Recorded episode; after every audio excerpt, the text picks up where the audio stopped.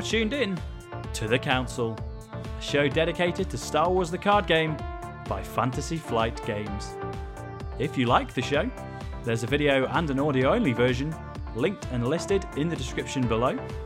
You can also find us on Facebook and Twitter at Fully Ops. If you're into Star Wars Imperial Assault, also be sure to check out our other podcast, The IA Team. We hope you check us out, but for now, sit back and enjoy the show.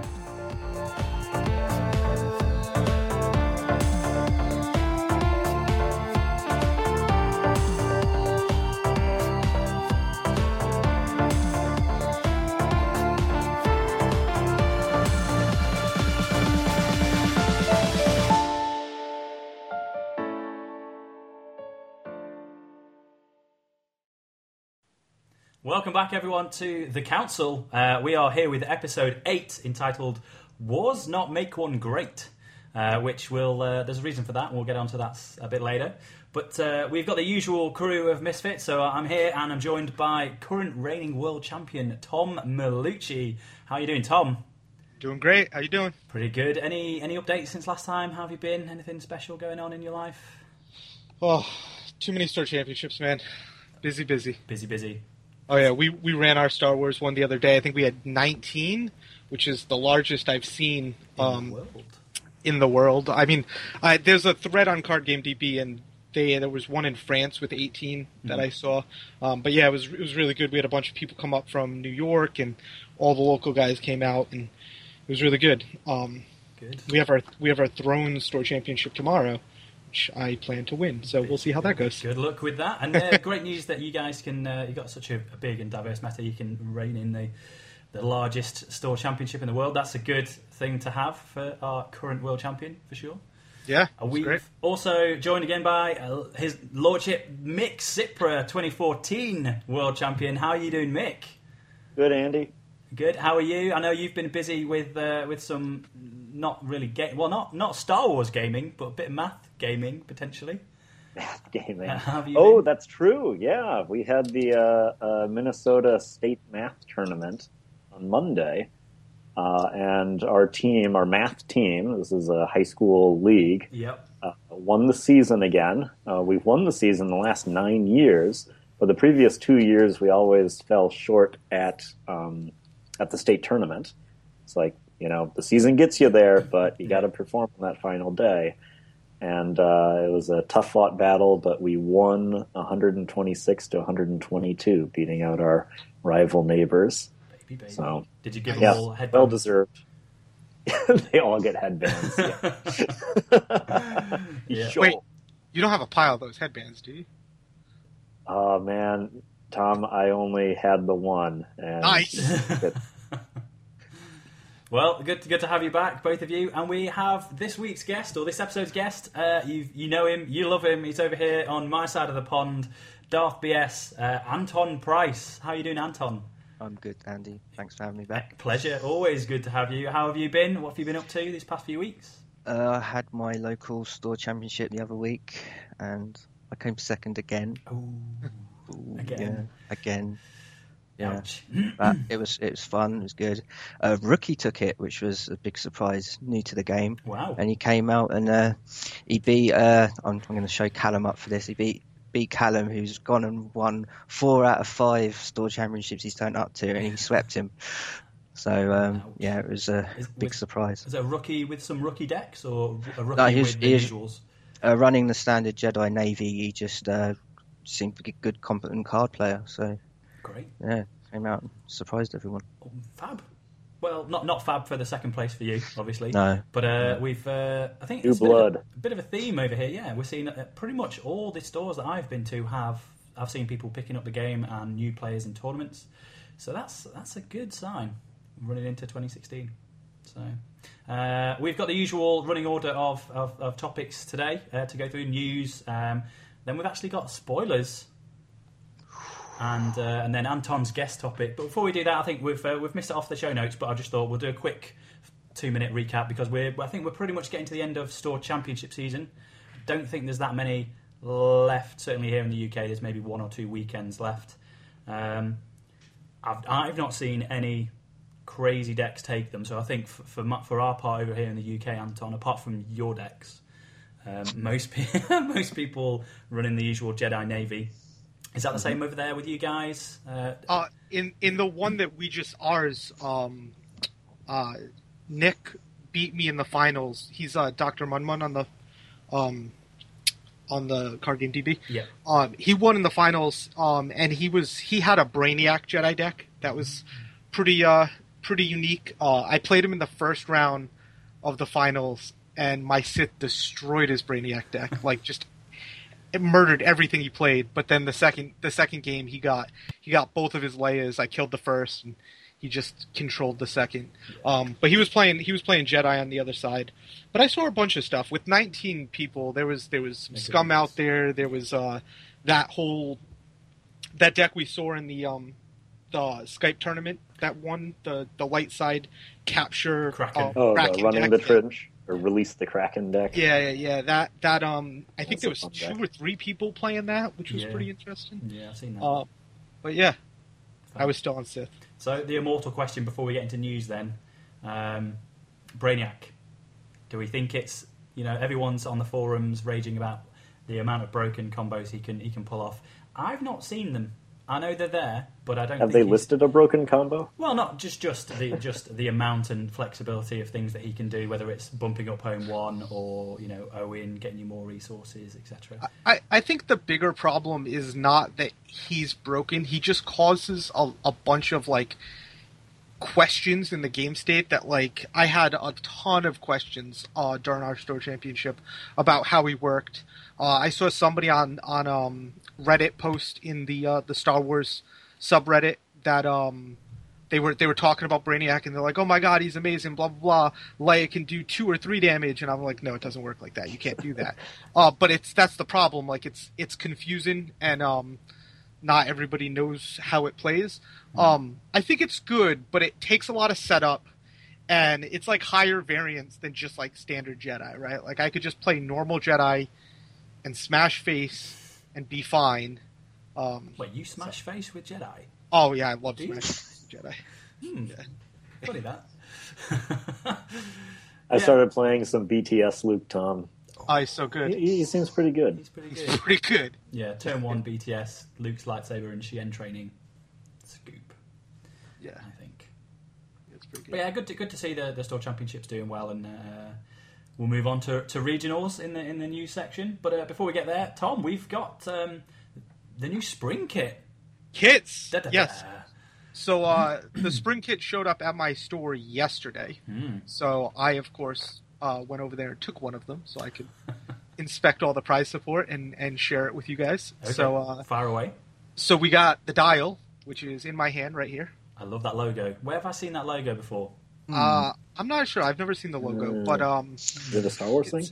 it's it's it's pretty interesting. So the first thing I noticed is that unlike the original dial and like the Nationals dial that me and Anton have, uh, this one does not actually connect.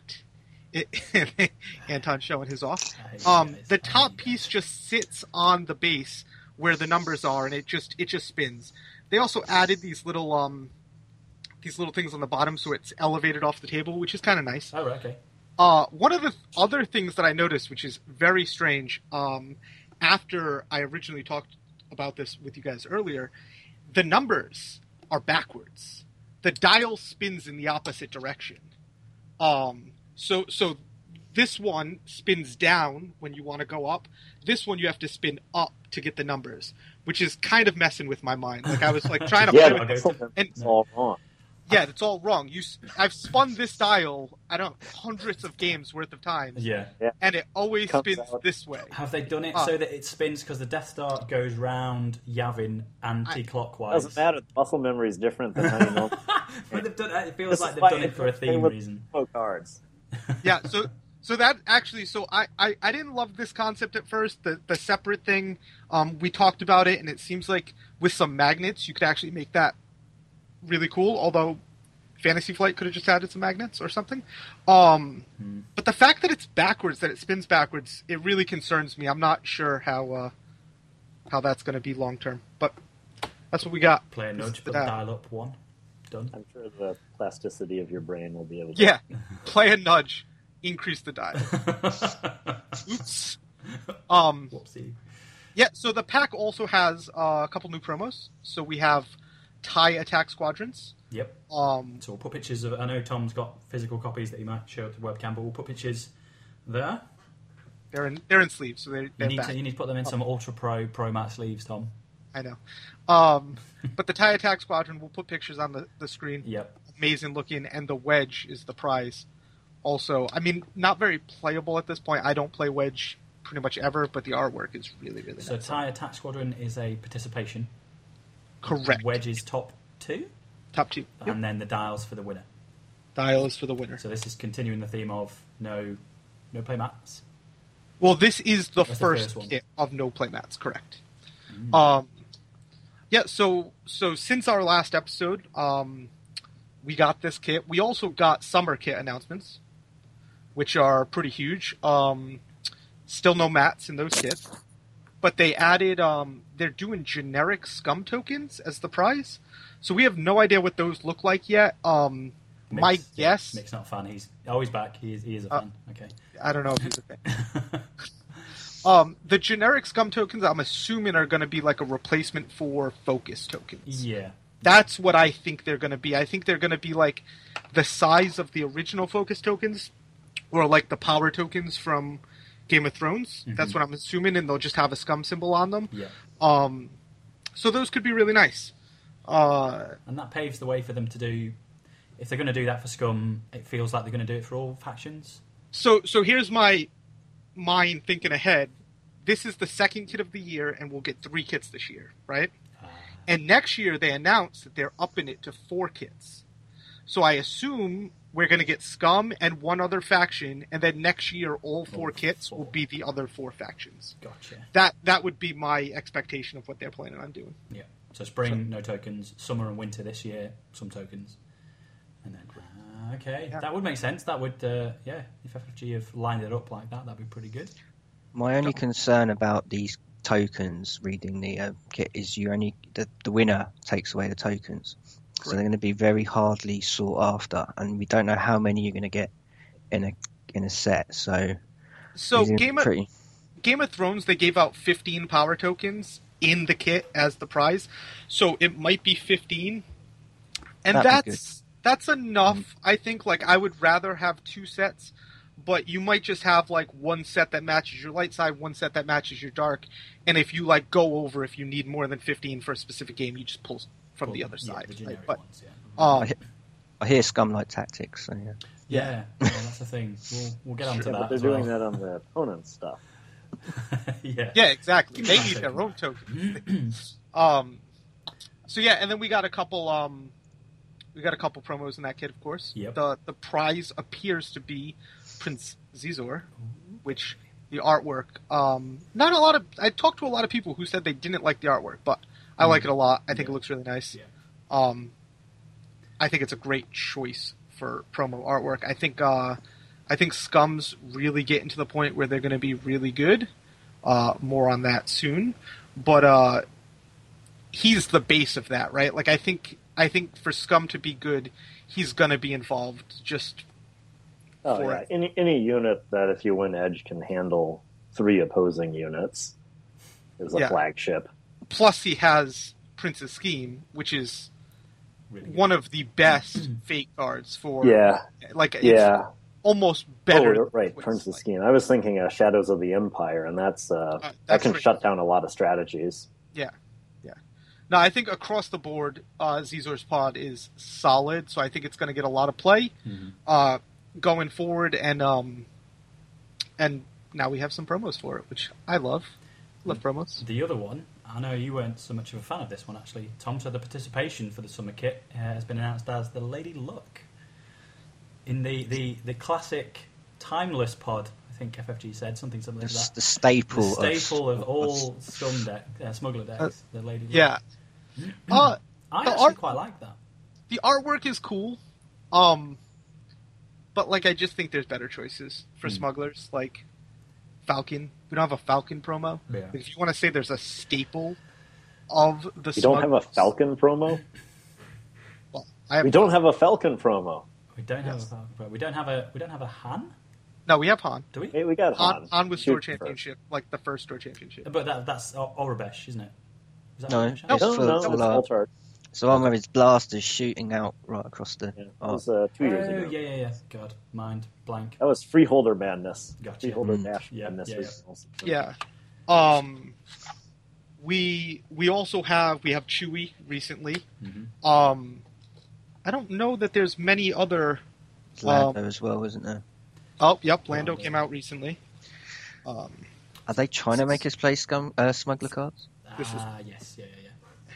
Um, yeah, that's it. It's it's Lando, Chewy, and uh, uh, Falcon seems like it will be in the pipeline. Then it's a kind of a no-brainer. If you, yeah, it's but like I just that that line specifically, the whole you know a staple card of smugglers and spies. Like, I think it's good. I don't think it's a bad card. Um, I think it it. I mean, it's more important to smuggler vehicle decks than yeah, but it's not The what it's not what Palpatine is to Sith. yeah. No, it's not. Or what the Millennium Falcon is to smugglers. Smugglers. yeah. and, and, and it's an interesting thing whilst we talk about the Falcon and, and cards that haven't haven't had a, an alt art. There's a couple that I think would like the Falcon is one of those cards that I think the, the original art on is so gorgeous. That mm. the Falcon flying through, I think it's in Cloud City, isn't it? That mm. artwork. In um, fairness, though, the Falcon probably would be like a, uh the first and second place prize. yeah, It'd be, It would be the rarer one. And and like you could also just do a Falcon promo for the uh the the Rogue Squadron Falcon that a lot of people are playing right now with with Sleuths or with Rebels, you know, like it doesn't have to be the other Falcon. I would prefer it to be 72 because that's the Falcon that I prefer playing. Um but you know, there are other Falcons. It's just weird that we don't have a Falcon promo Yeah. at this point. Um, but I think they, they they started to realize that we had a very heavy, like, lots of uh, Jedi and Sith promos. We've talked about this in the past. Um, and then they, they finally started realizing, like, oh, we need to start doing some other ones because there's a lot of big names in Jedi and Sith. But you know, uh, they finally started doing. There's a lot more Navy ones and Rebel ones recently, and uh, now we're getting some scum and some smugglers. So, So um, how do we feel about the fact that uh, it doesn't look like we're getting playmats anymore for the for the seasonal kits. for the Um, seasonal kits? Yeah. um, my stack in the games, other too. room is okay with it. Um, but the thing is, is Oh, it's um, the the it's not great for newer players. no, this is what But was going to say. FFG did just announce uh, like four new playmats for Thrones, like that you can buy, and they did that a while back for Netrunner. They had four playmats that you could buy, so they might just be starting to think like, hey, we'll just sell playmats for most of the games, and then we'll give away playmats at store champs and regionals and above because those events still have some unique playmats coming out, and the game night kits you just get a bunch of acrylic stuff. So. yeah. We had the Force I mean, I can- playmats, didn't we? They released Yep. them. Yeah. Yep, they sold those. So I can understand it. You know, the people's collections of playmats are getting larger at this point if they've been playing the game for a while. But there was something particular in the beginning of the game that you'd you'd play in that top prize, you would get a unique playmat for that season kit. Like I wanted that Mara Jade playmat, so I brought my A game for it, and then I, I wanted the Leia playmat, and I got it off of the Tears of Shad. like it was so good. Nice. Um, and I, I have a friend who, like, he went specifically to one of the Thrones regionals recently and won it. And, like, he plays with that Thrones mat because there was, you know, it was a top prize. He was the only one at that tournament to get it. There are other people who got it at the season kit, but it's like that way you earn your prize Yeah, it, It- as opposed to pay 1995 and get. I'm with you, and, and that is a real thing because I it's not Star Wars, but the the new is it the regional kit for Thrones. I will be battling my ass off to try and win. That Right, playmat. yeah. So th- there are exclusive prizes still. So it has shifted. And it's like, well, I want that. I want a dial. I'm, I'm going to bring my A game for that dial. But I think as an entry, uh, a lot of people still really like playmats. Playmats, Yeah. Yeah. I mean the the problem is also uh you're you're looking at this from a perspective of you guys usually only run one game night kit per season. right? Right. Um, not all metas do that. Like our our meta, we try to run a game night kit every three weeks. We basically play. We do one every week, but it's uh, it alternates between Star Wars Netrunners and Thrones. So like we're running um, a lot of game night kits. So when we order kits, we order like ten of each kit, and like everybody ends up getting the mat eventually, right? So it's not Tom, as if, uh, if you've already won the playmat, you just pass it down to the next highest person? Yeah, or or sometimes if we have big events coming up, I'll like I'll take them and I give them out. Like I uh I, I won a second of the uh the summer Vader playmat, but I gave it out at the store championship. That I oh, ran. okay. So yeah. like like an extra, we gave it to fifth place. Um, I also gave my Tarkin my judging mat because I had like three of them already. I gave that to last place. They were happy about that. So, um, yeah, just Yeah, it's an interesting move. It's um, it's clearly now, especially now that Tom that you've mentioned that it comes in a not in the usual cardboard box. It's a smaller padded bag, effectively. Yep. That's got to shave sa- shave them, save them some shipping. Um, the kits were cheaper too. yeah, That's- which is um which is good for like stores that are buying 10 of each kit Hmm. you know um and and it- for stores that struggle to make the cost back on some of these kits as well, where it's you know 20 pounds, thirty dollars, and you only get four or five people turn up. yeah Um, it's it, that's a, a step in the right direction. But I do I do see what you're saying, Mick, about th- there is a draw around a playmat. It's the one thing everyone wants a nice playmat to play on.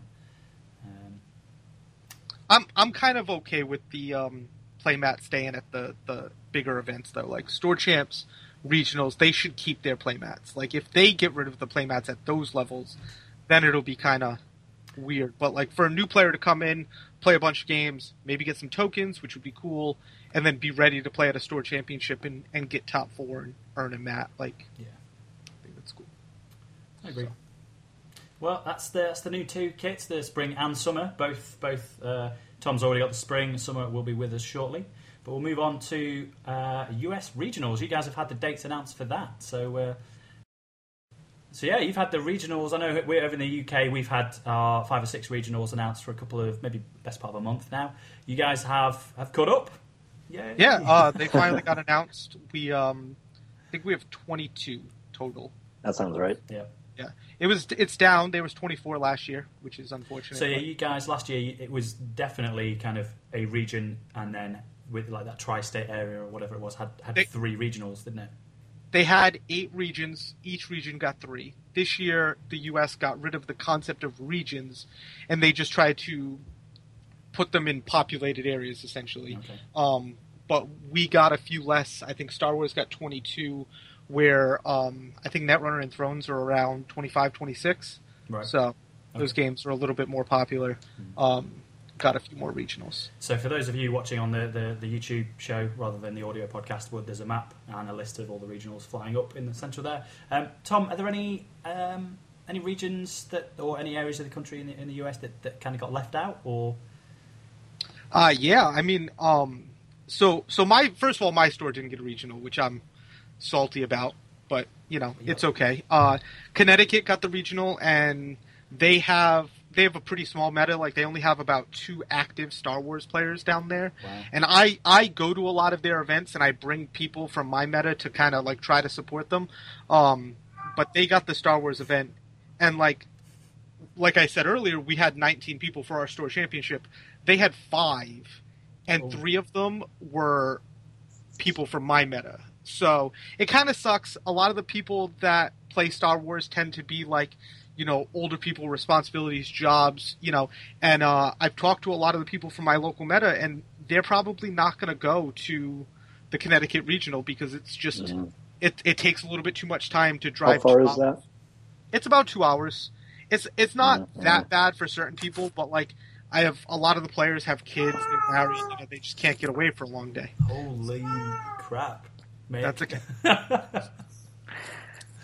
Um, and the So fifth, that- that- fifth council member, uh, Aslan, Aslan. Sorry, Tom. no, no, it's fine, it's fine. we Cat- do not grant him the rank of master, No. no, no, and he's upset. he's upset. uh, I I also noticed that like the whole like Virginia area kind of got screwed a little bit. Like um, I think there's there's a New York City regional, and there's a Connecticut regional, and then the next closest regional is like North Carolina. Um, and then I think if you go west, it's kind of like like Ohio or something. So like the whole like Virginia area, which I know a bunch of players like Dante and Jason, they're all from that area. Um, there seems to be nothing like they have to drive um, four or five plus hours in any direction to get to a regional, which kind of sucks. Yeah, I think last year they had one in Maryland, which was at least slightly closer than New York or North Carolina. Mm. So yeah, I mean, losing two regionals seems like it made it a little bit more spread out for a couple metas, which isn't great. So Were there any plus sides to moving away from the uh, the, the, the eight regions that we saw last year? Do we think? not for my region. I don't know about other regions specifically. Um, I know that my region was one of the regions that lost one. Like we went from last year having Massachusetts, Connecticut, and Maryland. That was a region, even though I don't know how Maine to Maryland is a region. Um, we had three, and one of the lost region uh, regionals was out of our region. So, Gotcha. um, yeah, Yeah. It, it definitely wasn't great for us. I don't know how it affected other people. I think I think uh, we lost a region or a regional in my region too. Okay. Because last year I think it was FFG, uh, the Chicago area, and Madison, and there's not one in Madison. So my nearest other uh, regional was over in Chicago. how far is that for you? Like, That's like Fine. an eight-hour drive. oh yeah, that's brutal. Yeah, I might go. Yeah, Dedication. It- it's it's tough because like even though the game might not be as popular as Thrones or Netrunner, that doesn't mean that there's not groups all across the U.S. They're just smaller groups. Mhm. So having less regionals just means that people have to travel further, which unfortunately just isn't possible for some people, right? Like I'm I'm going to North Carolina for the Star Wars and the Thrones regionals because thankfully they're on back-to-back weekends, and I have a childhood friend that lives there, so I'm going to hang out in North Carolina for a week and participate in those. But not everybody's going to be able to do that, you know. So it's a little unfortunate. Well, so yeah, we've got the full list of US regionals. So as I say, map and locations in the middle. Uh, but as well as the regionals locations being announced, uh, it's, it's about time we saw some prizes as well because it's not too long. So it's nice to see uh, FFG putting the news article out for regional prize support. People know what they will be travelling for. Uh, so this is across the world, obviously. Uh, regional prizes. We have a lovely play mat. Um, so as we've said, the summer and spring kits don't have a mat. Regionals and and store championships do. So it's a three PO, three PO on Endor. It's a pretty sweet play, a man. Pretty sweet play mat. I know a lot of Ewok players over here will be loving that play mat. Yes, uh, I've seen a lot of Ewok love for that on uh, Card Game DB, and hate actually. Yeah, was- I'm. I'm kind of. I, I'm.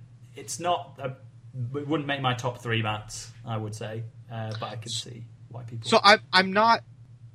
I, I I was having a conversation with Mick about this the other day, right. and lately, every time I see new play mats, the C3PO one and the uh, the Tarkin one, and and specifically that Thrones one, the the Stark mat looks amazing. But like I look at a mat and I'm like, oh my god, that mat is sweet, You're never going to play. and then it. I'm like, shit, I'm never gonna use it. ever. um, but I don't know how many people can relate to you, Tom. No, like Yeah, I know, I know. Yeah. I This is coming from the guy who used the same mat that in a Netrunner World Championship. Didn't did. actually run a Netrunner mat, did you?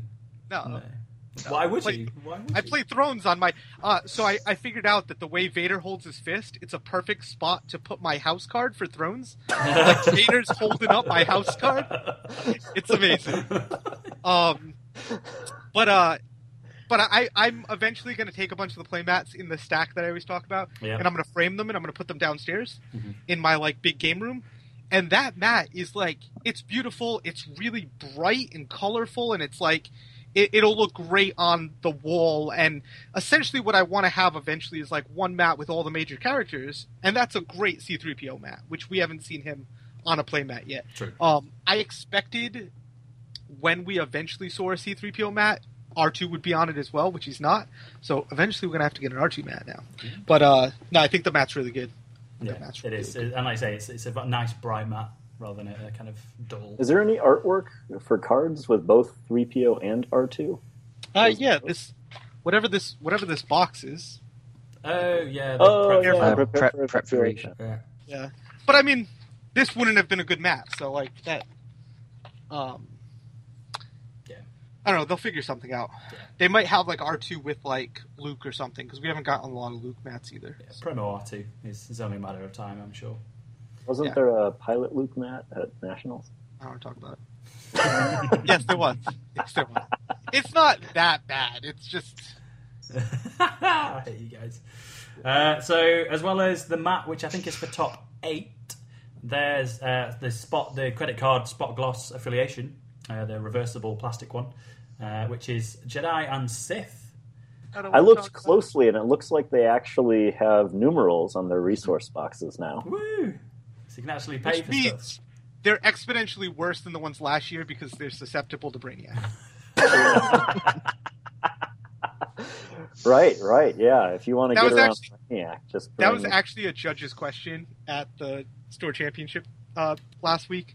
Somebody was like, "Uh, his thing doesn't have a numeral." I was like, "Well, either Brainiac can affect it, or he can't use it for resources. You guys decide." I just walked away. beautiful, beautiful. Um, I I almost wish they had not put in the one put the one on there because it would have been at least consistent with last year's, Mm. and I would love to have all three of those. But Yeah, wasn't there like two years ago? They had the smugglers and uh, scum and villainy. Yep. Yeah, but it's But this that is has- it. But it has a number, but it's the old style. It's not the full It's the art. old style. I see. Yeah. So Yeah. so this is this is the third different. I don't know why that was just sitting right next to me on my desk. Because you've got one of everything. Well, yeah, and this is this is the the non numeral one. Mm. This is, but yeah, I mean, um, I I thought they would. Yeah, exactly. Baby, baby. Resource. Yeah, except for only one of those is cardboard quality. Looks like a droid is staring at me. Yeah. That's the other side. Okay, Um, so those spot gloss affiliations, that that's top, Top four. four? Yeah. Yep. Yeah. And then some more damage. We get another set of damage tokens for uh, for a bit further down the pile. They've changed the colour on on these, and they've also given us a, a, the two damage token, which is, is new. Um, so you get a set of ones, a set of twos, and a set of threes, which is uh, I don't know. The two dollar bill. So, sorry, mate. The two dollar bill. Two dollar bill, oh, baby. Uh, yeah, I don't know. Uh, new again. This is I think for new players. I don't think I would swap out my my my set of, of tokens at this point for unless the tokens that they come out with are gorgeous. Um, and I, I just don't have space for a, a- like a split set of twos anywhere. I know a lot of people that have like one set of the tokens from last year yeah, or, t- or two years ago, um, and I will be looking to trade all of my new tokens for more of the The old old. tokens. So if somebody, if one of the newer players that might just have one set of the old tokens wins a set and they want to trade me their other set, get in touch. come hit me up. His Twitter Also- handle is below Also, also I have like fifty of these things. Way too many of these. It was pretty intimidating when I went to the Kansas City regional uh, two summers ago, and I played in the final round against Flip the Force. Oh, because he has like All 200 folks so, yeah, he's got this gigantic poker jackpot pile of tokens, and like So while have he you. draws his cards, just- thinking it over, going into an edge battle, just like. hey, if we're talking about being intimidated by someone with a mountain of tokens, Mick, you can't. You, you, Well, like after that experience, like I've started doing that with my tokens.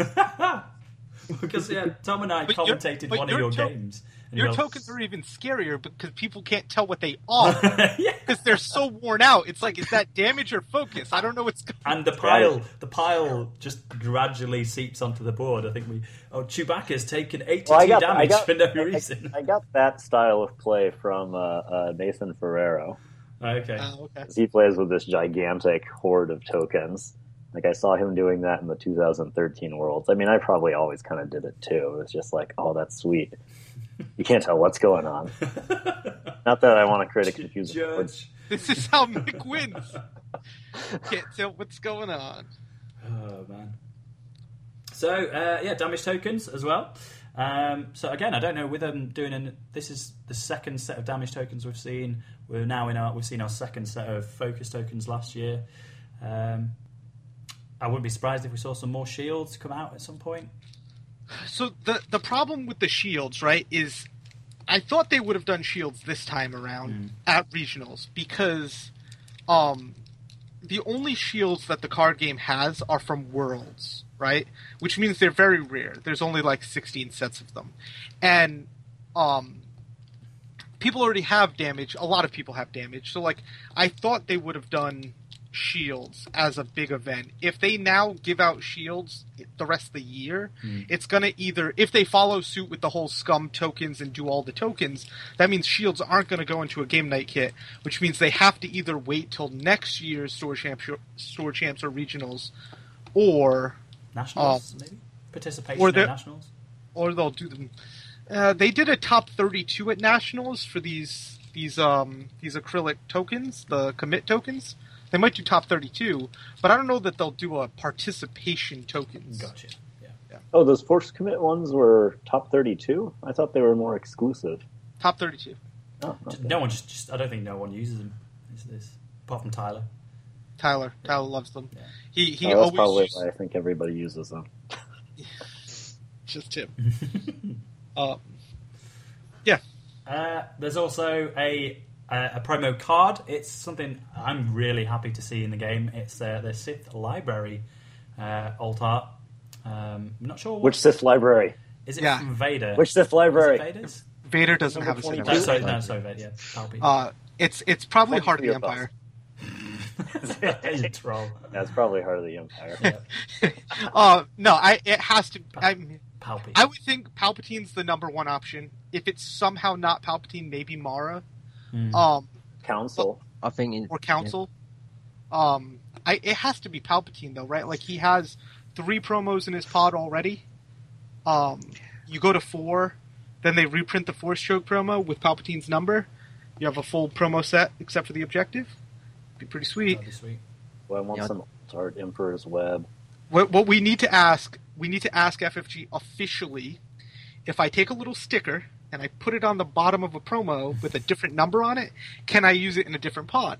Because at least then it represents the pod that it's supposed to be in. As long as the sticker with the number on it goes over the objective set and not the guy's health, Yeah, I'm sure well, that's, that's, fine. Palpatine has two, 204 health. Judge. shoot, shoot. Uh, yeah, that'd be way too broken. Uh, four, five health. That's good. Yeah. Um, no, but if you could do that, like um, for something like these Sith libraries, that'd be awesome. Like just use them all over the place. Yeah. Um, and that would make me way more interested in them printing more uh, cards that show up in different pods, right? Or uh, really just all the basic resources. Like give me a promo Dagobah Training Grounds that I can use in any set that has a Dagobah Training Grounds. Same with this one, yeah. That'd be great. One of them. Um, full set of these alt art libraries if you can, really. that it would But it actually, does need to be noted somehow. Yeah, 'Cause, exactly. like, That's what I mean. It When, would have to when my opponent official. plays a Sith library, like I want to know. I mean, generally you know, but if if that's a Sith library number twenty two, it's like, whoa, hold on, Mm. what's going? On? Yeah. Or maybe he's playing Janice G. I love Janice G. Got a new pot of a Sith library in it. baby, baby. Mixing it up. I don't know. It would be an interesting conversation with them for sure. Um, Yeah. it would make me have to go find two more force chokes. You'll find him. I'm sure you'll dig him up somewhere, Tom. I would I would find them somewhere. Uh, and then, obviously, the winner takes home, as always, it's, they've not changed up the design like they did in previous years, but the, the winner takes home the, the Buy at a National and uh, the acrylic trophy. Uh, Yes, So, so- still the, the, the oval. Uh, they, I think in two, 2013 it was quite an angular trophy. 2014 15 it was the oval. Yep. Um, and they've, they've Yep. kept that way. It looks the same, yeah. Um, I wrote a note down. I I've heard that you know how they added a second nationals or whatever. So so previously we've always had Gen Con, and our playmats would say North America Championship, and um, this year they added a U.S. Nationals at the Origins Game Fair. Yep. which happens in like Columbus in like June, and then later in August, Gen Con is now going to have an official North America Championship. So I've heard that the buy at regionals is only good for a national, which would be Origins, not Gen Con. Mhm. Because Gen Con is a different level event now. Gotcha. So it, it's interesting because I don't know if. Yeah, Mixie, you look confused. I don't know. This is what I've heard. Uh, also, I understand what's going on. It's just that's okay. also is the buy at nationals good for a continental championship like North America, Right. or is it good for worlds? They haven't announced that yet. I don't think so. no. It's interesting. Well, yeah. Well, well, hopefully they will. And, yeah, especially if, if the community starts asking these kind of questions, what what can I use the, the buyout? Uh, you know, there'll be an article or, or a response, I think, somewhere on the forums at least. So we'll see. See what they come out with. But uh, Can I can I interrupt us for a second? yeah, Because always, uh, always. this this just got posted online by uh, John from the New York Meta. This is a May the Force Yoda custom promo out of New York. Baby, baby. It's absolutely amazing. Sorry for that interruption. John, It's absolutely amazing. call me, bro. It looks really good. Uh, we'll put a picture up in the uh, in the in the middle there. But that's uh, the New York guys, John Heath Park over there. They're amazing at getting promos done for their local meta. Uh, somehow Tom manages to swindle getting copies of them.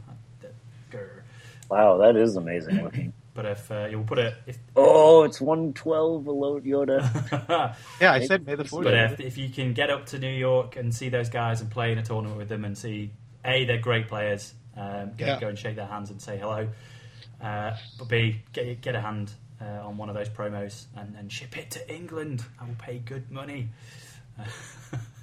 so yeah, regionals done. Price support around. That's good. Um, so we'll move on. The next one we've got a bit of news on the European Championship over here uh, in uh, our side of the pond. Over in it's going to be scheduled for July. Uh, we are on um, the one July one tournament 20 16, July 2016 or 17? 2016. Oh, you're talking about the player based. The, yeah, they play the player based uh, rather than the FFG official uh, European tournament, which we'll come to. Um, but yeah, we've the community over here, specifically over in Spain, have been putting together a European Championship so that we can you know compete on the same kind of level as you guys and have an event between regionals and worlds. Because we didn't get an official nationals for a couple of years either. So uh, it's on the 16th and 17th of July, the 1v1 tournament. 2016, and uh, we'll put a link uh, down in the description and some some images over in the centre as well. But we're starting to see um, some of the price support come out for that. So there's some gorgeous um, kind of gem effect shield tokens as well. So if you haven't managed to get your hands on any of the world's top 16 shields, here's here's an option for you if you're over this side of the pond. Some gorgeous shield tokens. Um, so a bunch, I know a bunch of us over here in the UK are going to sort out uh, a big hotel, try and get uh, kind of an, an eight or ten room uh, complex kind of going on, we'll stay together and stay in Barcelona for a week. That's not too bad. Uh, but yeah, check it out. If you can get over to, to, to Spain uh, sometime in July, it'd be good to see you. And uh, yeah, keep an eye on the news coming from, from these guys as well. And so escalating up, for we've had we've had the you know the, the tournament kits, regional support has been announced, the regionals dates. Um, the European Championship is making some some steps forward. There's been a huge announcement around Worlds, hasn't there, Mick? Mick, this is kind of pertains to your local store, uh, the event centre. Um, Star Wars is splitting out and getting its own World Championship weekend. So Yeah, the Star Wars weekend. Uh, so next year, well, I guess it's this year, but November 2016, it will be all of the games together at once, As uh, just like it was the previous year, but they were packed on space and they had to start on a Wednesday. yeah, Now, there, there's no additional games being added for this Worlds, right? Uh, there actually will be one think- less because they won't be doing Cthulhu this year, and L5R won't be out by then. yeah. Okay, right. Okay, so so one less, but Armada was out uh, during Worlds this year. Um, Yes. And I, I, you know, I felt bad for the X-wing players because they had to, if they wanted to compete, and that's a competitive group, they had to come in on a Wednesday already. So the weekends are getting long. Um, so that'll be all normal, and then the following year, 2017, they're getting split. Who gets the kids? May is going to have the Star Wars, all of the Star Wars games, uh, which is the the card game and the miniature game, the miniature game, and the other miniature game. All of the minis games. Yeah, all of it, uh, and the other weekend gets the rest of the card games.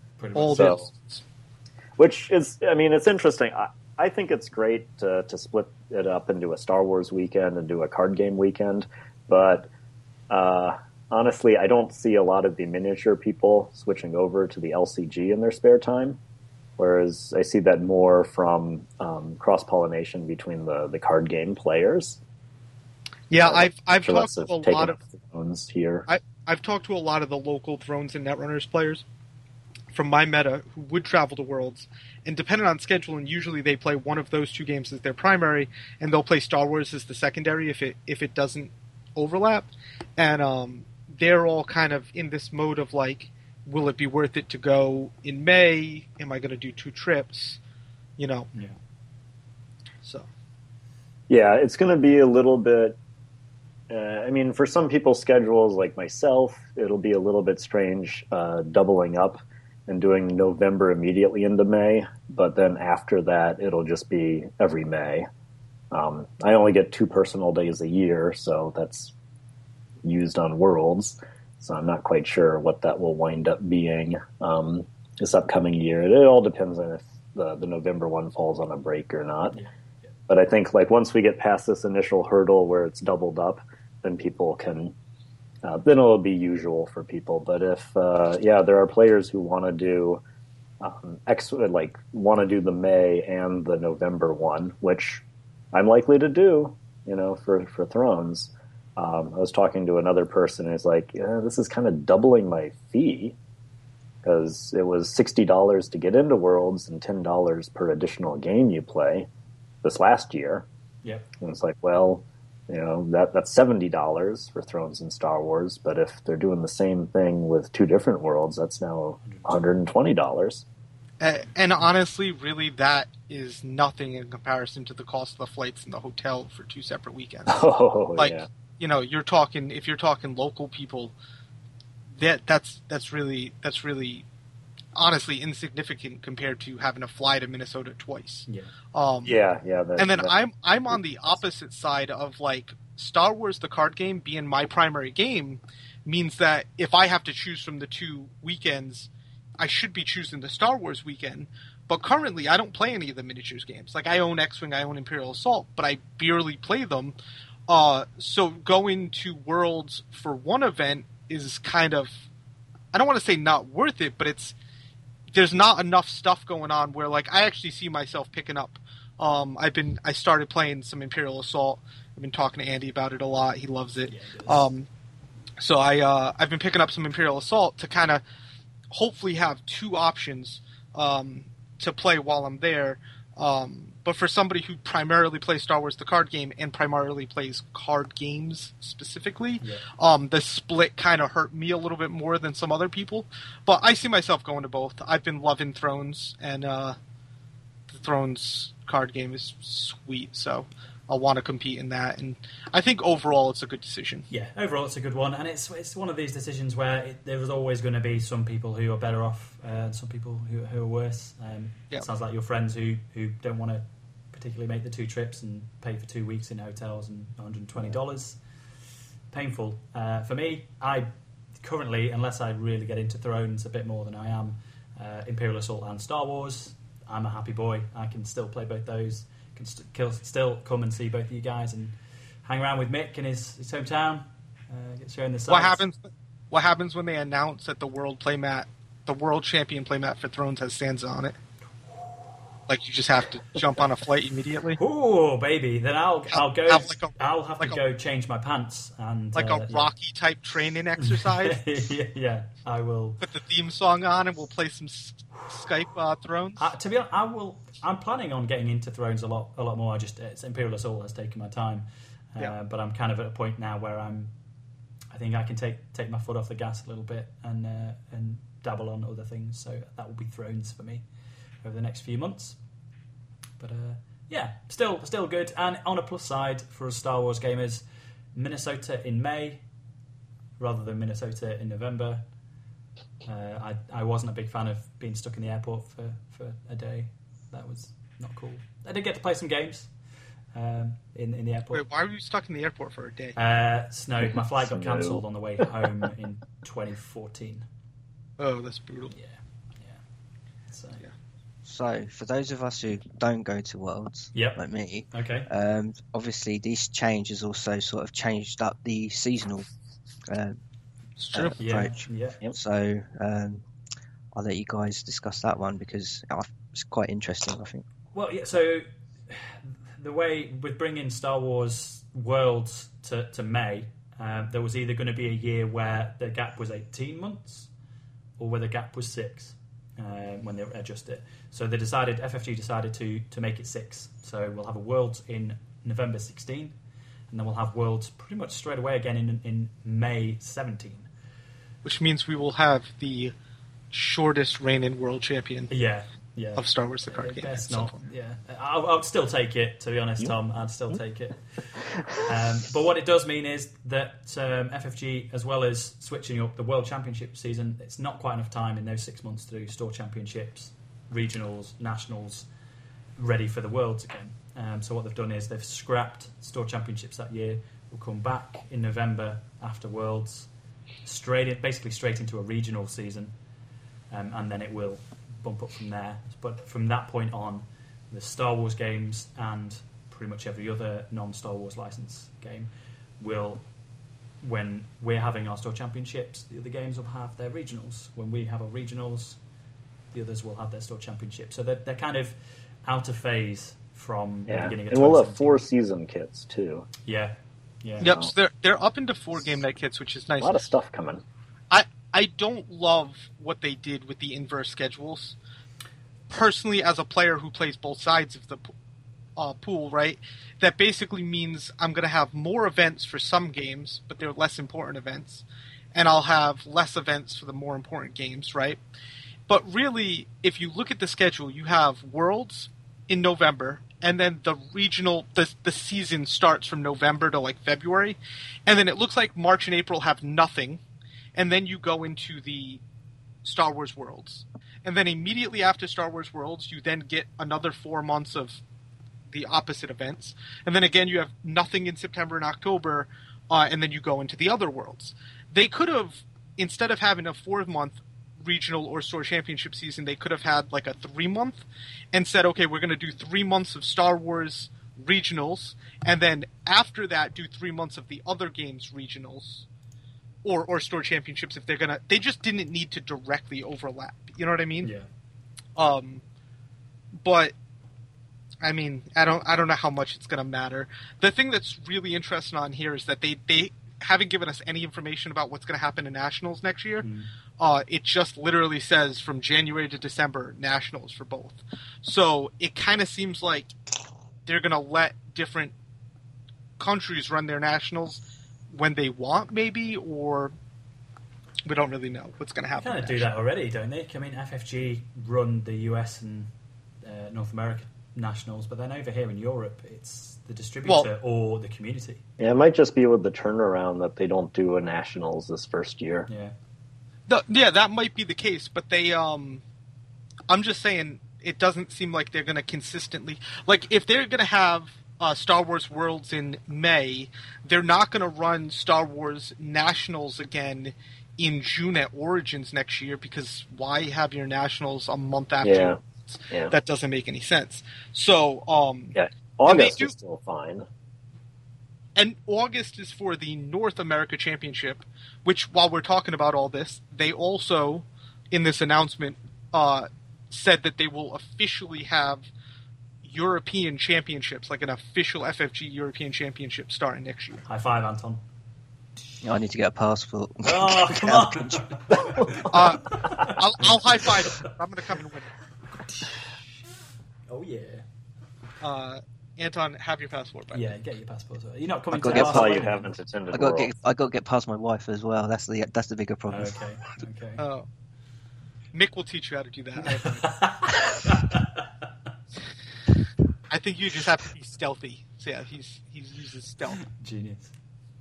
Um, I mean, but in terms of Anton, you hit the nail on the head. There's a lot of these changes to uh, the competitive scene, kind of to fit Worlds in. So, as someone who's not been to Worlds, um, how do, how what's your opinion of it now that effectively you've been told that you're not going to get a store championship season next year? Um, How- that's not true. You will get one. Well, early It'll in the year. after Worlds. yeah, yeah.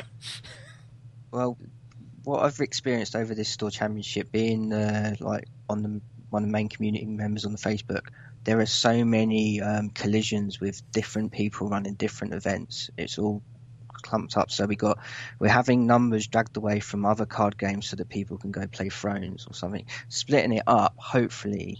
I'm hoping means that we can get more numbers into the games because there's not going to be too much conflict. yeah. That's what I'm hoping. That's a great for. point. But that is specifically why if they took the six months and used three and three separated instead of four months with both both sets of games running at the same time and then two months of nothing, um, there is overlap. Like I scheduled all my store championships around my entire region's schedule, basically, which involved Star Wars, Thrones, Conquest, Netrunner, um, Imperial Assault, X-wing, everything basically, Yeah. and uh, it's it's tough to do. Like I, when I'm considering all of Rhode Island, all of Massachusetts, all of Connecticut, and then there's some people that'll come up from New York, and some people that'll come down from like New Hampshire and Maine and, and Vermont. Like I did, I was trying not to overlap so much stuff, and it still happens. Like it, it's tough, hmm. and maybe FFG could help if they took control of it with the scheduling, but based on how they've scheduled regionals, I'm not so sure that I'd love that. So I don't know. It, it's We'll see. I really I really just wish it was a three month three month with no overlap, and they utilized those other two months. And if you really separated it like that, you would have far less overlaps. Which I think it's going to come down to is that we're going to rely on the community members to really push these events out so that everyone knows about them and just keep the seasons flowing. So I, I think I think we're already in that state. Like, without the community doing what they do, none of these games would be surviving. Right? Like, my local meta specifically, um, has gone from nothing to being apparently one of the largest metas in the world, and not just for Star Wars. Like, we might have had the largest Star Wars tournament, but we also had 42 people for our Netrunner Store Championship, and I've seen maybe two or three Netrunner events, uh, store championships this season beat that, like have more people, uh, and that's that's Netrunner. Like, and and we have our Thrones one tomorrow. I hope we get huge numbers for that too, because the meta is really booming around here. It's just it takes a lot of time and effort. Like, Yeah, for sure. But as you say, we're kind of that's no change to how we currently do it, I guess. yeah, exactly. It's yeah. But yeah, don't want to dwell on, on it too long because we've we're, we're, we're known for going on to the you know two plus hour episodes and we're, we're well on our way there. And I know Mick, I think because of winning the state championship. Yeah, we still got to get through all the Galactic Ambitions. Yeah, Whew. and you've got to get out for a, for a celebra- That's happening. celebratory evening with your good lady friend. So let's let's crack on. Um, uh, I know there's some some topics around worlds and like tournament structure changes. We'll, we'll probably discuss those on another episode. But for now, we thought you guys might be interested in a few spoilers. Spoilers are good. Spoilers are good. Yeah, so FFG were gracious enough to send us the Scum and Villainy pod from the upcoming um, pack So Be It from next in the cycle. Uh, I'll take the objective and then we'll go round uh, in order. Uh, so it's a 5 1 uh, Tatooine traded Scum objective. It's schemes and intrigues. It's got an interrupt that says when this objective is destroyed, shuffle each captured card here back into its owner's deck. So rather than going back to hand and being rescued, I go back in the deck. It's pretty good. Pretty good. Pretty good. I mean, it stops a lot of those um, Kraken effects that we've seen. I think. Will it stop Kraken, actually? I don't think Yeah. that. Oh, conflicting, Oh, conflicting advice from the world champions here. Uh, I don't have it in front of me. So what, what does uh, it say and what does? Intrigue schemes and intrigue says interrupt when this objective is destroyed. Shuffle each captured card back into its owner's deck. yeah, so Kraken won't get. That's an interrupt. That's an interrupt, Yeah. Kraken says after a unit or enhancement is rescued. right? That would never happen. So yeah, so this will stop Kraken doing this thing. Tough luck. Bye-bye. But I don't. I mean, I don't think that's the point of this. I No. think the point is you're going to play capture effects. You're going to put a bunch of good units here, and then they won't get them back, Yep. which is awesome. Yeah. Right. Yeah. Yeah, and that was always one of the weaknesses of some of the capture effects is you've taken away good cards, but man, they blow up that Tatooine crash and Bonanza. Yep, yep. Yep. So it's a good a good start to, to Scum Pod. Let's see if they I think that's okay. Yeah. can round it out. So Anton, do you want to take the main? Right, we have Ephant Mon. is a four cost, three health scum unit. He's got two force pips. He's got a black tactics, a white tactics, and a white blast. He's got some important traits: character, force sensitive, and spy. He's e- I always pronounce this wrong. Elite. Yeah. Uh, reaction, this is a big one. After this unit places two or more focus tokens on a unit during a strike, capture that unit. Limit once per turn. Amazing. Yeah. He's he's nuts. That's really good. Two a character with two tactics on them, regardless of that reaction, is you know it's, there's not many units that can, can do that. You have got Xizor, you have got Palpatine. Um, and if, I don't think there's that not that many many more. Is there? Thrawn. I got one, the Anxiety Elite. Oh, that, If you really want to pull that one out. Yeah. Staple. Give her a lot. But yeah, it, it, just being able to lock down two units or potentially capture one, you're pretty flexible options there. Um, Well, it's getting stuff off the board. I mean, that's the big thing about this is uh, Scum's getting some more removal, and they're getting repeatable removal. Yep. I mean, that's the part that's really crazy about this. Hmm. Is that Right. Scum starts winning edge battles, and not only your your stuff's just gone. Yeah. So I mean, like, it, it also um, very important. This guy's a force sensitive um, Yep. individual. Which oh means baby! He Oh, can use oh! he can he can use a Sith lightsaber, which is bonkers. Uh, it's even more bonkers when we finish and the talking Sith about the lightsaber is an enhancement, It is. so that means you can sell swoops to strike with them multiple times. Stop that. Uh, the the reaction is limit once per face. Per turn. Well, Oh, Potato. boo hoo! Yeah.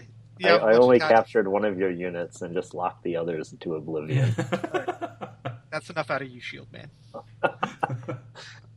Actually, shields are pretty good against this guy. Yeah, That's true. Like if if they think they're going to be able to capture something with Ephant Mon, and you go into an edge battle, you you know, and they outbid you, you lose the edge battle, but you put in a protection from Curon's pod. I mean, who would play Curon's pod, right? Mm. But you know, you bid a protection. Suddenly, Ephant Mon, like he's not able to get that thing off the board Unless he has a Sith lights- lightsaber. unless he has a Sith lightsaber. Three tactics. Uh, but the only problem is, Of course, you know- edge tactics, isn't it? The Sith lights. yeah, You know- you have, you have to win edge. Is that a those an tactics done. Is that a numeral too? Oh, it is. That's true. That's true. Uh, he does have to win edge, Anton. That is correct. But he is also a unique scum unit, Mm. Yeah. which means this dude is gonna love Prince's Oh, Scheme. baby. God, yeah. you know what else is great about Prince's Scheme? There's a promo in that pod now. love it. Well, there there will be. That is not out yet. Tom's a happy boy with Ephant Mon, it seems. So, Tom, does the uh, does the third card in the set keep you happy? Yeah. Um, I don't know how to say this. Shivin. Is that a Shivin mercenary? Shevin? Shevin. maybe? two cost. Um, the Chud two health, uh, one force pip with a black unit damage and a white objective damage. He's a character. He's a mercenary, and he says reduce the cost uh, for you to play enhancements on this unit by one. So um, that seems good. Yeah. Maybe there's an enhancement in the pod. Yeah, you need two cost guys. I mean, yeah, it's a it's Yeah, a two cost Chud. He has a blast. An ability. There's probably a good enhancement in this pod. I would think. Yeah. I don't know. Would you put it on him? Uh, no, never. See? But I mean, if I don't have the other guy, maybe. Yeah, maybe. Yeah. Just trying to think of other uh, scum enhancements that go on Cat, and there isn't too many. We got the free blaster pistol and the vibro blade, the ones that come to mind. Flamethrower? Yeah, That's a good, flamethrower, good yeah. call. I mean, it's kind of he he is scum affiliated, right? Yeah. Yeah. So uh, Shad was kind of pointing this out because the Home One set just released Solidarity of Spirit, and that is pretty. That's tough to play against with hybrid decks. Yeah. Like it's like, oh, you only have a couple big mains in there. Do you have anything that's a good three cost unit? But Xizor's pod's actually pretty decent against it because you get Xizor scum unit, Headhunter scum unit, Debt Collector scum unit. So if they go big, you can just drop in a Xizor if you're playing like Xizor and Sith. Or if they try to go small with the Rogue Squadron X-Wing, you could get maybe a Headhunter or Debt Collector. So the fact that this is a, a scum affiliated unit actually is it, it's relevant. Yeah. Well, what, Yeah, I think it's okay. It's an okay chud. Like it's a chud. yeah. Um, Two two pips on the main, one pip on the chud, so we're quite light on the force pips for now. Let's see if that ramps up in the future cards. Uh, Mick. All right, so the next card's an enhancement, uh, Head of Security. Uh, this is unique. Uh, it's two cost, two pips. Uh, enhance a scum unit, and it gains black tactics. So you can only have one head of security, uh, and Ephant Mon's a pretty good head of security. Yeah. he is. Boba Fett's also a good head of security. He It also counts as an enhancement, so you could sell swoops and then strike a bunch with them My too. God. So Xizor. tactics. Xizor also could make- good head of security. Make him a head of security. You can't put a lightsaber on Xizor. No, you can't. I guess you do like double Sith lightsaber, head of security on Ephant Mon, swing for five tactics, capture something, Mm. sell a swoop, swing for another five. Ca- yeah, that's pretty good. And then you keep Palpatine back for defense. Keep- Ouch. Well, important thing then, this is a title. Also crazy. Yeah. Like on BTS Boba, Double because you strike. swing, do two guns, you get a black tactics, maybe two blast. You strike again for blast and tactics. It's pretty good. It's a black tactics as well, so uh, Ephant Mon suddenly, if you put it on him, doesn't need to win that edge battle anymore to do his capture. And he can do that every turn. Yeah. Yeah. Yeah, this is uh, this is really what Scum needed. Yeah. like repeatable removal to get just problem units off of the board. Yeah. See now, if you have head of security in your hand, though, right, and it's it's unique, you can only have one of them in play. Um, and you play this chud, and you only have one resource left. It costs two, which is a lot, For right? It, yeah. For an enhancement, it's a lot. So being able to put this on the chud for one, kind of, that makes this chud better, right? Yeah, Like, you could definitely. I mean, you might be in a situation where you need to do that on a turn. Yeah. Yeah. Um, and then eventually the Chud will die. You don't care because it's unique. You might want him to die so that you can play something else. So Someone else gets the promotion to head of security. well, let's not even talk about promotion. um, That's for Navy guys. wait, has that been spoiled? That's been spoiled. Okay, good. Thank God. Smooth. Andy, Uh, yeah, so I- I'm a big fan of that. Two, the two costs, I think, keeps it in check, um, and the unique. and the unique. But yeah, two two costs for that for for one icon, even if it's a black tactics. Um, compare that to one cost for a gun and a white tactics on the lightsaber. Oh, It says that's huge. lightsaber. You've got to make sure you're putting this on the right guy uh, and getting the use out of it. So that's a that's a good way to keep it balanced, I think. Um, fifth card in the set. Uh, it's actually a fate card, Secret Objective. It comes at uh, Fate slot eight in the in the pack. It's got three force pips uh, and Secret Objective. If you're the attacking player, you may choose an enemy objective that you have not engaged this phase. If you do, you are now engaged with the chosen objective instead. So it's um, it's hands tricks and uh, the, the the Luke's land speeder. We've And seen a couple dots. of these already, right? and it's three dots. Three It's dots. Three pips, yeah. Which brings us up to eight. Which is so Arden loves this this fate pod. Uh, but, uh, Yeah, she does like the mission pods. Yeah, yeah. Love me some Arden. But yeah, it's nothing new, uh, but it's a, it's a great three three dot edge card, and you can surprise some people with uh, engaging an objective that perhaps they didn't shield, and now you're going to go in on it. Um, so yeah, it's a good it's a good fate card for sure. You know, it's a good way to double engage an objective and get like two unopposed damage. Yep. Um, Well, you you You can- you, you have to secret attack objective to secret it objective over to your real target and then and engage then it properly.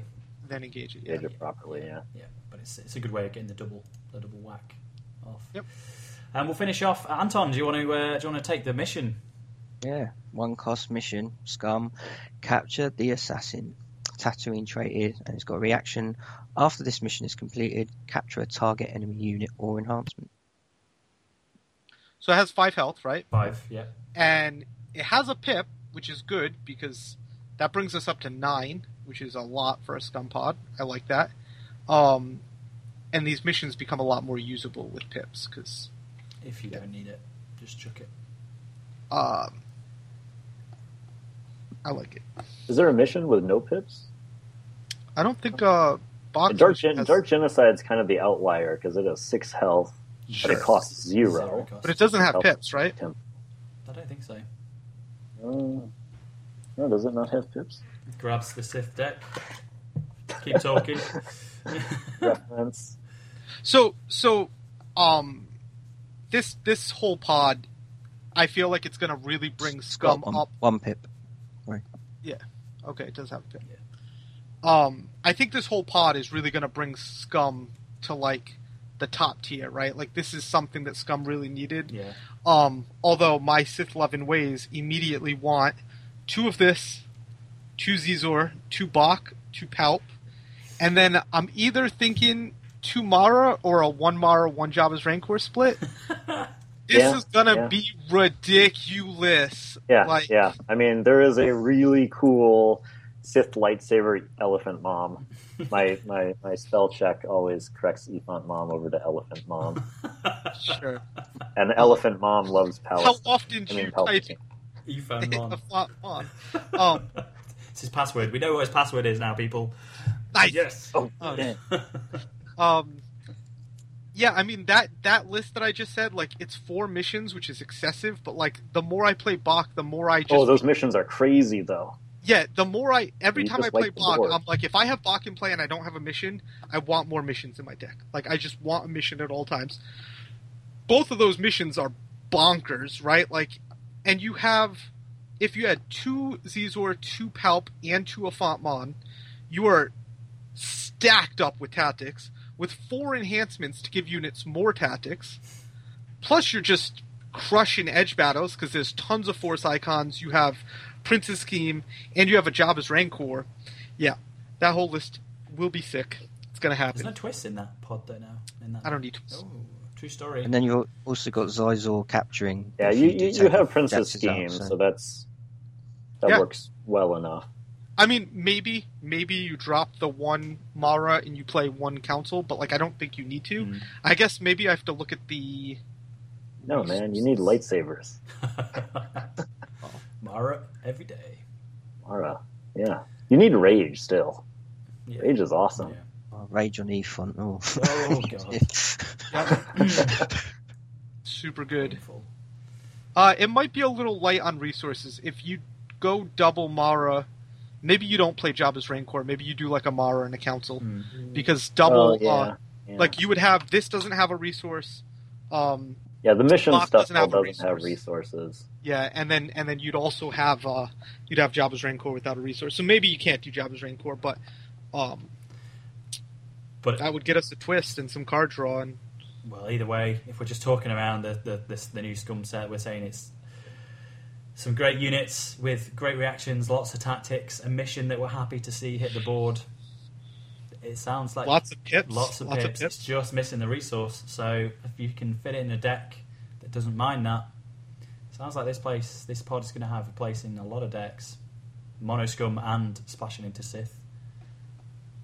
Yep. Ouch. Splashing a navy. I mean, any kind of repeatable removal. Pretty much. Yeah. Really good.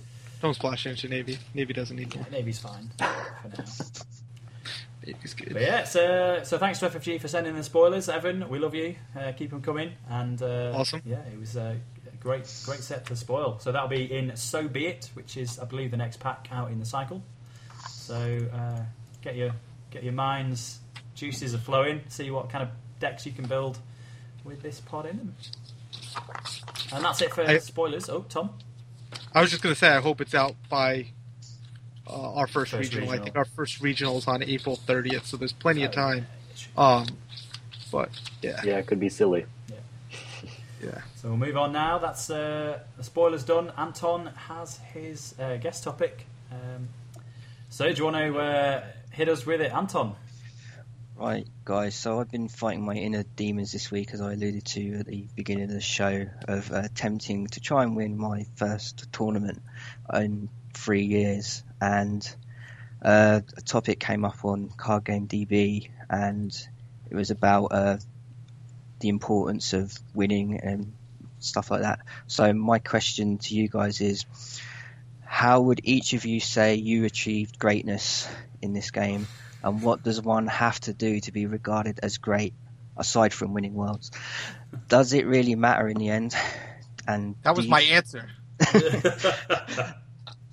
and to, to move on from that do you feel any different now than you did before you were considered great and what would you what, what would your advice be to people like me who are?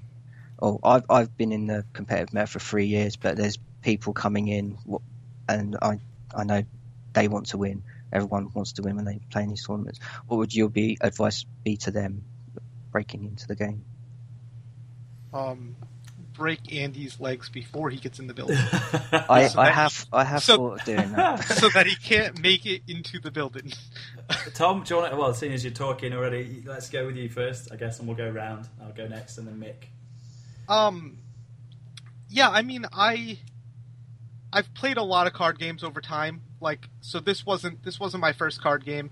Um, with this specific game, I mean, there's a lot of things you can do. I think that will help you get better. Um, remembering where certain um, cards are, what pods they're in, like where are your resources, where are your fate cards, especially twists.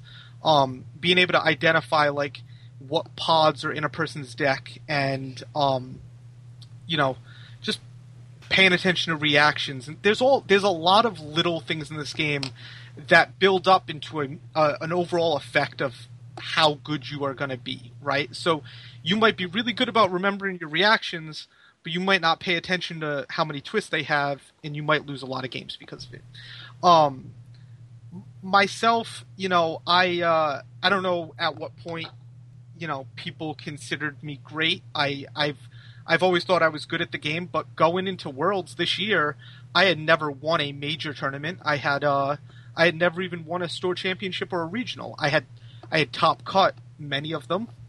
Um, I've won lots of game night kits, but I had never won uh, basically a store championship or above. I came in second at nationals, so I got really close. Um, but I really, what I tell a lot of people, at least with major tournaments, is that I think skill um, is more important to get you into the cut, and then it takes a little bit of luck to finish it off, right? Like if you're playing in a tournament with 120 people, I guarantee uh, more than 16 of those people are top 16 quality players, right? So not everybody's going to make it every time, um, but your skill is going to help you win the early games and hopefully not get swept in the later rounds, uh, which generally will let you uh, make it into a top cut. But once you hit that top cut, you're playing against everybody who's should be equal uh, skill level. So if both players are playing their best games and not making any mistakes, uh, a little bit of luck goes a long way, right? Like I, I drew really well in the finals this year. All of my games, I, I seemed to get the cards I needed when I needed them, and things just came together. Um, I don't think I made a lot of play mistakes. Uh, there might be a couple small things if I if I went back and watched some of the games that I have recorded. Um, so so not making any mistakes obviously helps, but getting the cards that you need also help. So Yeah. yeah. Well, and the last the last point, I guess, that uh, for, from Anton's question, Tom, does it really matter in the end? Do you think Would what matter? being great, being regarded Um, as great? I so I think there's a certain level of like newer players looking up to you. Like I I got some um I got some people interested in the game locally who kind of just had this attitude of like they wanted to play with the world champion type thing or they wanted to learn from the world champion. Um, but I also think you can you can do certain things like I I tried to use the fact that I won and the popularity behind what I had going on, and I used that to promote the Skype community, right? Yep.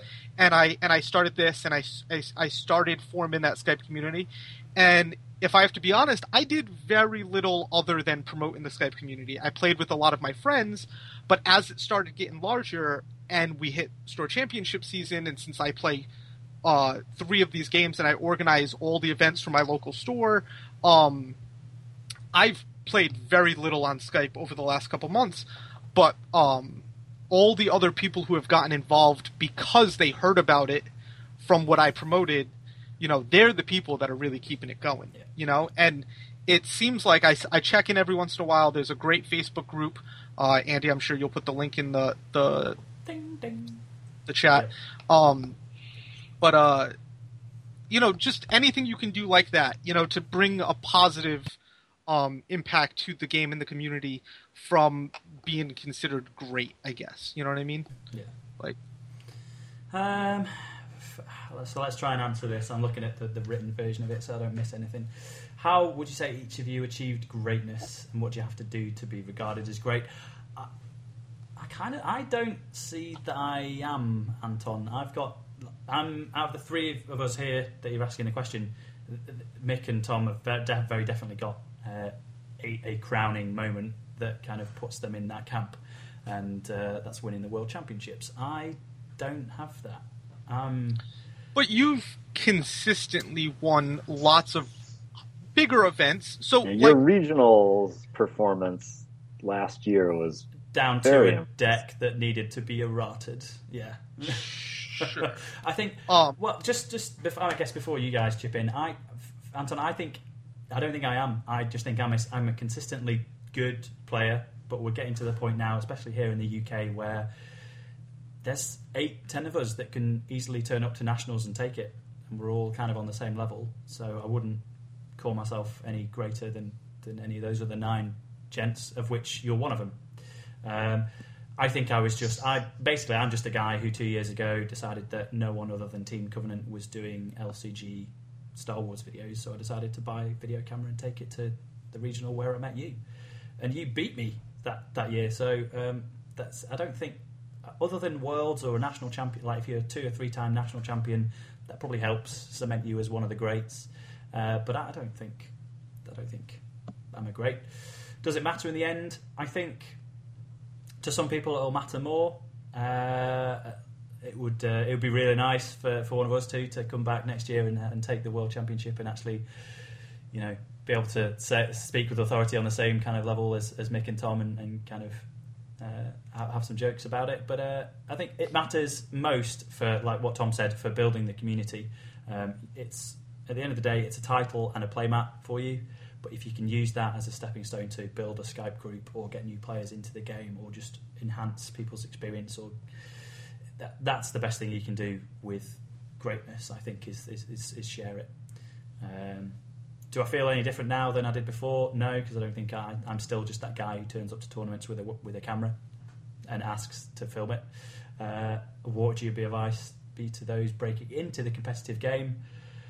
Uh, kind of what Tom and Mick said. F- for me, just be consistent. Go to as many tournaments as you can. If you if you're looking to break into the competitive scene, there's, there's only one way of doing that, and it's playing competitively um, against other great players. So go to as many tournaments as you can rather than friendly nights, and uh, eventually, eventually, you know, you'll you'll win one. Um, and if you win three, four, five, six in a season, you'll feel you'll feel good and you'll have a wall of trophies. Uh, but I don't I don't necessarily think it makes you great.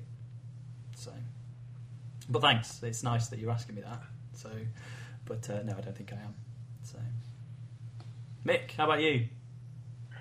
Oh boy, uh, I'm just trying to remember all of the points in this question. Yeah, so I can read off again. begin with it. Uh, No, no, that's okay. Um, uh, I just really enjoyed playing the game, and when the game, when I saw that it was coming out, it was uh, around the right time for me to get into something full-hearted, and I, I loved the game. Um, I love all of the decision points in this game. I think there's so many there's so many instances where it's like, well, what are all of my choices this turn? And because you're drawing six cards a turn, there's a lot of combinations, a lot of possibilities every single turn. And it definitely rewards players who navigate through those choices um, and and try to um, push their advantages at the right times. Um, it I, I, I, played. I wound up doing well in the very first tournament that they had, the May the Fourth regional around here. I never, I hadn't played against very many other people. So when I went there, first tournament, 40, 50 people, and came in second place. That was uh, thrilling. Um, and uh, winning worlds back in 2014 just just blew me away. Uh, uh, there was I had endorphins for months afterwards. It blew Tyler away too. Really thrilling. um, but then it started like the mind game started to set in too of like, what am I going to play? I have to have some. some the expectations of winning. Yeah, the expectations of winning. Um, I showed up to uh, Madison, uh, brought some fun decks for a regional. I was playing a Dark Side Pilots deck and a Light Side Pilots deck, which I knew was high variance, and it just um, didn't pop that time around. It's like, hmm. And I make play mistakes too. Uh, definitely playing around the local area. Uh, Shad points out a lot of my oversights um, if I branch out and try to play different decks. And I do try to play different decks, but it's something you have to practice for a while before you really start seeing the synergies, the combos, what to mulligan, what to keep, what you're trying to build to on a certain turn. Um, so just throwing away a deck because you haven't won with it, you know, for three games or so. Um, I mean, sometimes there might be something in that deck that uh, can really work. You just haven't practiced it enough. Other times, like the deck, you know, like other times you can just tell the deck's terrible, and you, you got to throw it away. Um, yeah. Let's see, where was I going with this? Uh, oh yeah, mis- play mistakes. Uh, the the video we posted of me and my game against Johnny, that was uh, that was really interesting because we did the commentary for it, and even in the commentary looking through it, did not notice, and it was Mitchell who finally caught it, that I could have won that game. I could have won that game. All I needed to do was uh, free up my Yoda to attack, lock down Vader, uh, lock down Vader if he doesn't block, bat Vader out of the sky if he does block, and then I had the, the blast I needed with unopposed and shields on the other ones. But and I'm I'm trying to figure out like why did I miss that play? Yeah. Like, and that's where the mind game set in. You know, why did I miss that play? And it had been I don't know at that point seventh round, like eight hours, nine hours of playing cards. So it takes its toll. I tend not to think that I get fatigued. I, I actually think in the long run, I I generally play better and better, or at least I don't degrade as quickly as some of my opponents in the later rounds.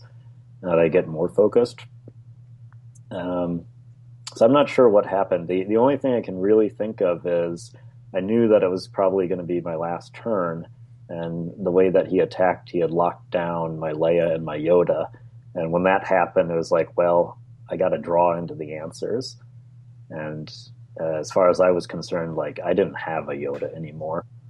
Yeah, but I definitely have to fix that. Like realize that when I get those cards, like I could have a Yoda again. Um, and you know, it's like an oversight, but you, you kind of hold yourself to a high bar to like I shouldn't have made that mistake. Um, you played you played the trust your feelings on Luke, right? Yeah, yeah, I put the trust yeah. your feelings on Luke because you know that's what you put on Luke. Well, that's the thing, right? Like trust your feelings. When you see that card, you normally think this lets me double strike, hmm. right? Like you don't think like this is just a force read for one tactics right now because that's what I need, right? Like, um, because if you picked up a force rejuve, you would have been like, oh, force rejuve Yoda win. You would have seen that. It's just that's what that card does. That's not what trust your feelings normally I think, does. I think that's the hidden kind of part of this question. If I'm if I'm not miss, missing anything, Anton, is is that in the same breath that world champions miss tr- triggers, miss misplays, and and lose games occasionally because of it. Um, that doesn't on the same by the same token, it doesn't mean that people who haven't won a world championship can't talk uh, in a forum about this game. There's plenty of people, yourself included, who do a great job for this community, and and you know there can only be one world champion each year, one national champion each year. That the, all the great members of this community that contribute so much on the forums, on Facebook, on these YouTube channels, on other podcasts. They don't need to have that trophy, I don't think, to, to, to validate them, to, to, to make them a valuable part of the community. Um, Yeah, and I love going out of the way and seeing what other people are doing, what decks people are playing, what ideas they have, um, the innovations people have, have done. Like, I, I absolutely love seeing what um, I think Scotty and Josh Johnson are some of the most innovative deck builders that, that I that I know that I see the way they talk about the game. Um, for sure. so I just like hearing other takes on things, and then I'll like take it back, experiment with it, see if it works for me.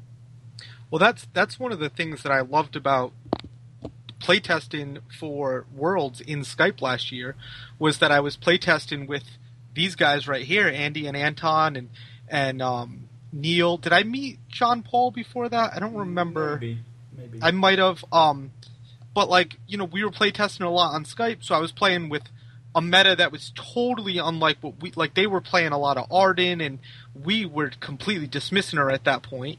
And then I was playtesting with like Matt That's Brown. amazing. She is pretty good. But I was playtesting Yeah, with like Matt you, Brown and Nate Tripp. What? You played some Arden at your last tournament. I did. Arden's sweet. She's gorgeous. Arden's super good. You're welcome. I- You're welcome. Ba- Bach made me like her even more because he gave me more ways to get her into play for free, Yeah. which is Yeah. great. Um, but she's she's good. She's really good. So I don't know if, if hopefully that answered the question. Anton, any any follow ups for the, for the individuals? Um, no, I, I guess what I can take from all your comments is it's maybe it's not greatness we're all trying to achieve, but as a community, like a council, we we everyone contributes their own personal piece of greatness to make this game just the, the way the, the way it is. Yeah. So I'll I'll take a positive from that, and um, I'll just try harder and build better decks. But I still keep my, still keep innovating. And yeah, Ten pods. Ten. This this many. Is he going over ten pods? Anton, Anton, What? yeah. What? hey, That's some enough- that's do enough more than ten. Yeah, that's another discussion from another podcast for another time. Yeah. Yeah, I, I think I think just keep playing, keep trying things, keep innovating. I mean, the the the big thing is really the community for this game and these games, right? It's not just Star Wars. I've met so many of the Thrones community now and the Netrunner community, and really the thing that's great about the Fantasy Flight games, it really comes down to they're great games. They're very fun. They're very strategic. I love competing in them, but they also have great communities, you know, and um, Worlds to me, like two years ago, like it was, I was brand new to the game. I had played for a couple months. I just wanted to go and play. I didn't know anybody. And from there, every year, Worlds is more of like a social thing than a competition. Like, I was really like, all right, let's go. We're going to go have beers with Andy and Mick and just hang out.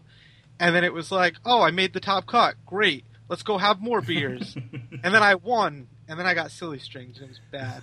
But, uh, it, no, like it's it's the community that's really great. That's the the big thing with these games is that um, And the community helps. I mean, they help the other players get better too. Like, Yeah. You, you can. You, we usually have a discussion near the end of the game of like what the turning point in the game was. Um, uh, and you can you can often trace it back to one or two plays that one of the sides made that really opened things up. Now, of course, sometimes one of the deck just is on fire and draws better. Um, I've often said like if if one of the decks draws really well, the other one draw, deck draws terrible. Of course, the game's lopsided. But if they're both drawing kind of in the middle, I mean, that's where you can use your your book, right, to draw upon your experiences to figure out how to navigate that field. Like I love playing in the middle. I actually love playing at the low end where both of the decks are drawing really poorly too. I like when five turns into the game, I'm like, I haven't seen a Sith library, and then I pick up six cards, and shit, there's five Sith libraries. That's great. That's where they are. That's where they were the whole time. Awesome. So, When Edge of Darkness came out, Shad uh, built a Scum Sith hybrid deck to try out the new Scum pods.